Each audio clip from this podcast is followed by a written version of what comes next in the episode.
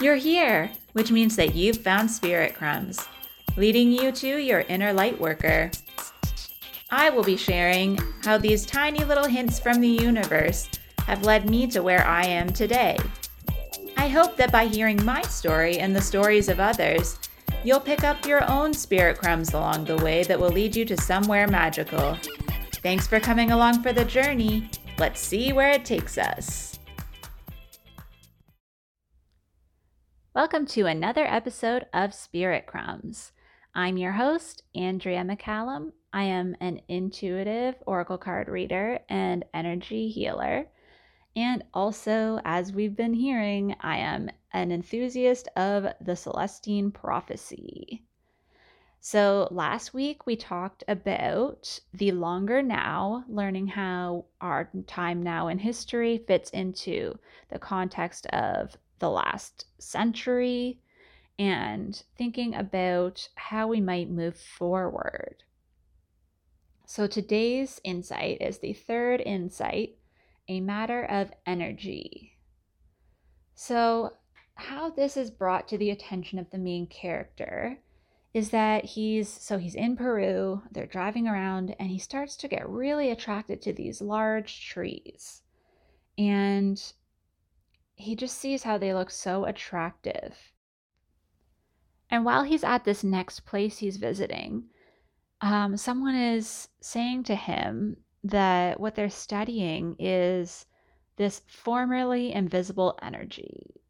So he realized that they're they're implying that it's not invisible, that it's actually visible, and they they bring it up um, that Einstein actually in quantum physics made the realization that matter is mostly empty space and there's energy running through it. So it's not actually solid. Nothing's actually solid. And then the other, I guess, discovery is that observation alters the results.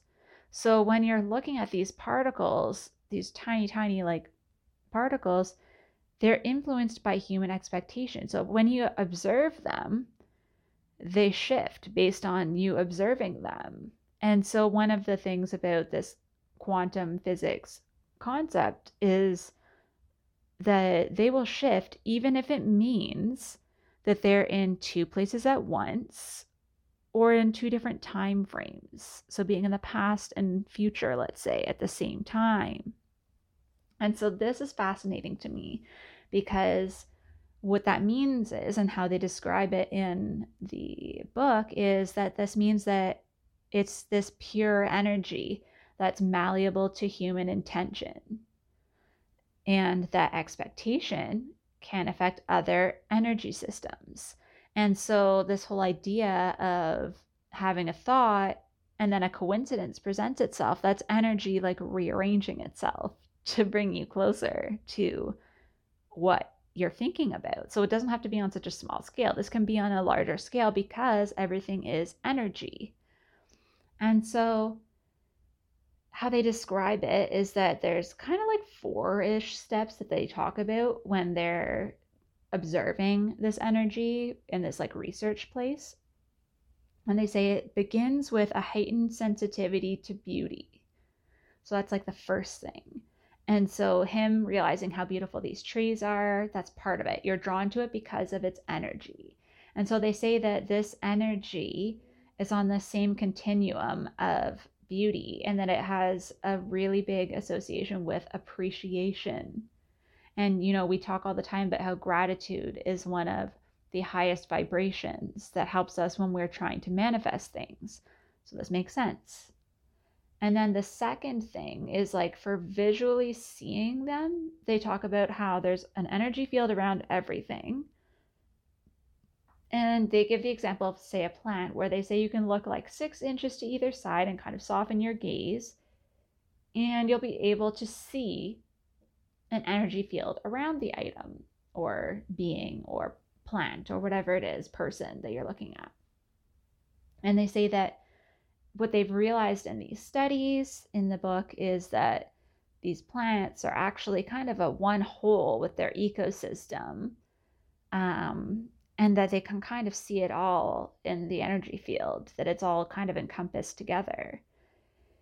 And then the other thing is that human attention and energy being given to these plants also enhances their nutritional quality, their potency, and their growth. So, in a way, we can feed them with an additional energy and not just our usual methods of growing vegetables or plants. And so then the third one is talking about the reason why this is so important for humans because they say when you eat primarily vegetables, you will start to have your abilities to see and sense and and feel this energy more clearly because you'll be on closer you'll be closer to their energetic level and so, this idea that the food that we feed ourselves directly corresponds to how much energy we can kind of connect with makes sense to me as well. And I find that fascinating too. And then the fourth point is that virgin forests are kind of the ideal, strongest energy in the world because they are in balance. There's no human influence. They have just been left to balance themselves out, and they are like one giant ecosystem. So each item within it, each plant within it, still has its own energy field, but it's kind of like how they were observing each plant and realizing like its root system, every part of its little ecosystem was really acting as one energy field. That's what a virgin forest is. And because they're so rare, um, they are just so, so powerful. And so that's kind of as much as it's shorter than the last one for the explanation. Um, I think that it's kind of one of the ones that we, I mean, I can relate to the most um, and I think it's one that we can kind of grasp onto because it gives specific like physics and um, relatable points that we can kind of see in real life acting out. So for me, reading this particular insight at this time is so powerful because I, for a long time, was told for one thing, that I would be able to see auras. And I haven't really ever had, I can sometimes see a little bit around like a plant, but I'm not really the best at it. But I also don't stick to it because I find it difficult. Energy work is something that I've had kind of like a, a resistance to. And like I talked about before, anything I resist ultimately is probably something that's going to be powerful for me. And so, just for the example of auras, over the summer, I was ordering like a bunch of books from the library at a time. I would just randomly think of things, get them, and then bring them home. And I had like a specific shelf, um, like a little divider section where I would put all of the library books that I had out at the time. And so, some of them I didn't even touch. But one of them that I touched at the very end, kind of before I had to return it, was called A Little Bit of Auras by Cassandra Eason. And I had just gotten into it and had to return it. So I actually bought it because it's this cute little book. And it actually just came in the other day. And I think it was just before I, well, this is probably a week ago now, but I think it was just before I got to that chapter. So that was kind of like another spirit crumb where it was like, okay, I get it. I will start working with this again and maybe start paying attention to the living things I have in my house. I have house plants and I do feel drawn to them a lot.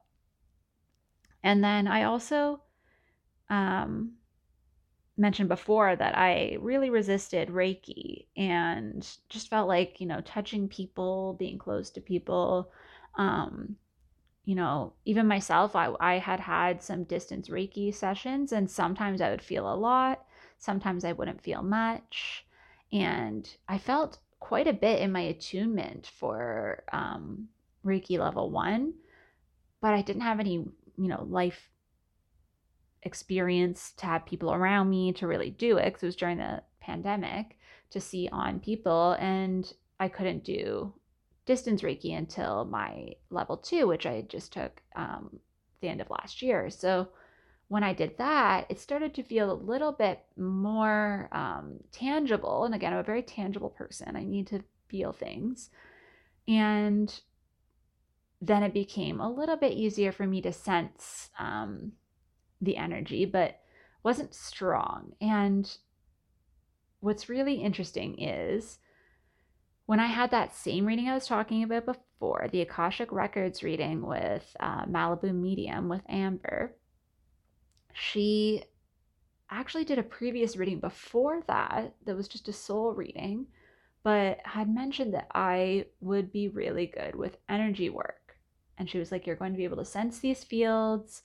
Um, it's going to be a big part of um, what you do. And the first time she mentioned it, she said, um, when she was um, talking about the energy work, that, you know, you don't have to do it now, but you're going to do it eventually. So you might as well. And so, like I told you, through a series of synchronicities and a big spirit crumb, I did end up taking um, my level one. And then at the time that I had that Akashic Records reading, she could see that I would be doing this energy work and also really um, channeling the energies of um, nature spirits and elementals and plants and trees and animals. And so, reading this insight and thinking about the fact that, you know, everything is energy was really interesting. And another level to that is the idea of quantum physics being brought into it because over the holidays, I had been thinking, you know, this Reiki, I know that it's meant for me. And there are times when I feel it strongly, but it's just something that's missing. And maybe it's my master level, which I thought, okay, maybe I'll wait and see what comes with that. But I kind of put it out to my guides like, how am I going to start doing this energy healing or even just channeling these energies if I if I can't really feel like I'm connecting to them. Um, and then I through a meditation um, I had been asking about the deer because the deer kept coming up for me um, for a lot of different things. And I was like, you know what? I'm going to do a spirit guide um, meditation and bring forth a deer. And so in my head, I'm thinking like a little young, like white tailed um, deer doe, like a little female one. And then I get into this meditation, and it's this really big white buck. And in the meditation, I, I won't explain the whole thing, but basically, I put my hands on it and I just knew um, claircognizantly in the meditation to put my hands towards the snowy ground and a plant grew. Um, and I had this just knowing, this emotional knowing that I had received this energy and this ability from this this deer, this buck. And then I came out of that with this just trust that I was going to be able to do this kind of healing. And then I had an opportunity to use it on a live human who had great results. Um, then I watched a show where oh and my hands were glowing like i said and then i i watched a show where the girl was called in to help this person just how happened to be reiki and she her palms were glowing and she like did a reiki session and the person was healed then i was listening i because in this meditation also the deer gave the name kaya and i looked it up and it's actually also a type of Japanese yew. And because I've been focused on trees so much, I was like, that's probably what I should focus on in terms of um, exploring this name more.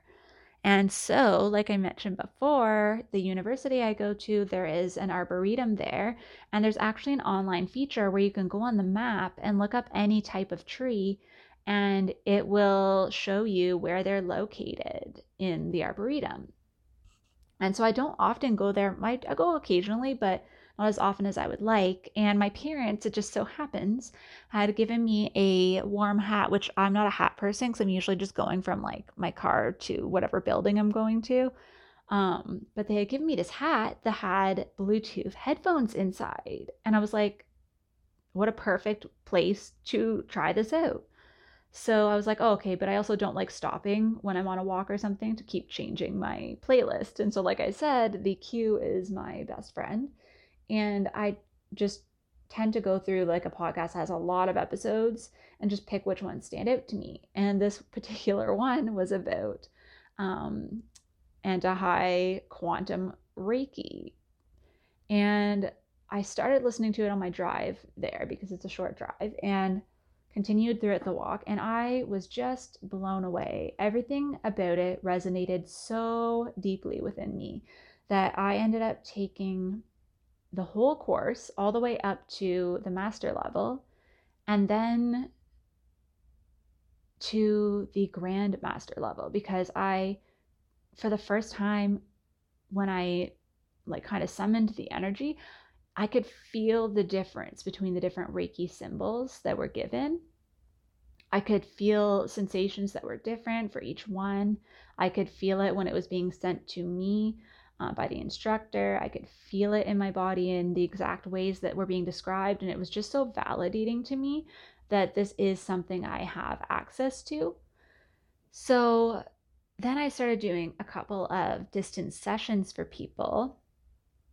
And I instinctively just started um, using crystals, which was one of the elements of the course that was the Grandmaster level, was that we were given two different bonus um, healing methods, which one was animal Reiki, which again, with the connection with the animals was amazing. And then with crystals. And so I started doing these distance sessions and sending out the energy from the crystals as well as these symbols. And I was intuitively just following. And the energy was actually showing me on my own body, like what needed to happen next in some points when I kind of was letting it go and it would direct me. And then what was really interesting is that I never expect anyone to tell me their personal experience because that's a personal thing. Um, all healing is self healing. They're healing themselves by coming to me. I'm just a channel. But if they want to share that with me, then I'm able to validate for them why they may have experienced certain things. So sometimes people were seeing a certain color, and I knew that that was the chakra I was working with or the color of the crystal Sometimes they felt a certain sensation, which was a, associated with the key that I was using at that time. And we were validating each other. And it was this back and forth that felt so empowering. And it felt so good to be empowering that person to realize that it's their own intuition that was allowing them to be open and to receive this energy. And so it was validating for them that they they were not imagining it, that it was actually happening. And so for me, it was that skepticism that I even carried a little bit into starting with energy work. And that's where I think a lot of people have these this skepticism with anything to do with something you can't see, anything that is uncertainty, kind of carry over from last time, right? Anything we're not sure of that we can't prove, even if there's scientific evidence for some energy healing, it's so difficult for them to because um, I've done a lot of reading about this, obviously, because that's what I do when I'm interested in something. And there are some studies that show results, but in a lot of cases, especially for distance healing, it's really difficult for them to show in scientific methods how this is impacting the person. Um, so for me, experience was the only way that I was going to understand it, right? Because I, like I said, I'm a tangible person. I like to have that tangible thing, which is why Spirit Crumbs became my own way of understanding synchronicity and serendipity because it was something I could see the result. Like when I followed this crumb, when I acted on it, did this action, this was the outcome, right? So it was my own scientific method. I'm a double Capricorn and I'm a 5 1. Um, and the one in um, human design profiles is the investigator. That's just my nature. Um, and so this quantum Reiki was such a huge instrumental thing in my own belief in my own abilities. And I think that I needed to have this connection to the energy in order to move forward with channeling and other things more strongly, especially like trusting if I start to feel like I'm channeling a particular realm or a particular nature energy, that that is in fact what I'm doing.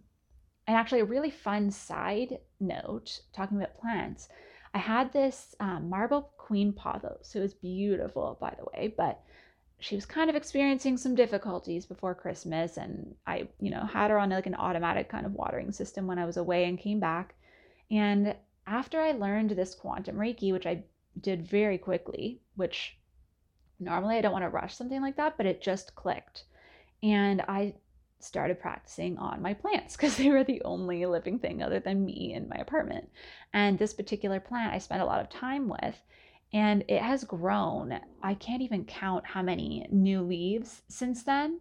Um, like whole new shoots came out from areas I had cut away before, and it had a lot of brown on it. And I swear some of the brown has even disappeared. It's just honestly incredible.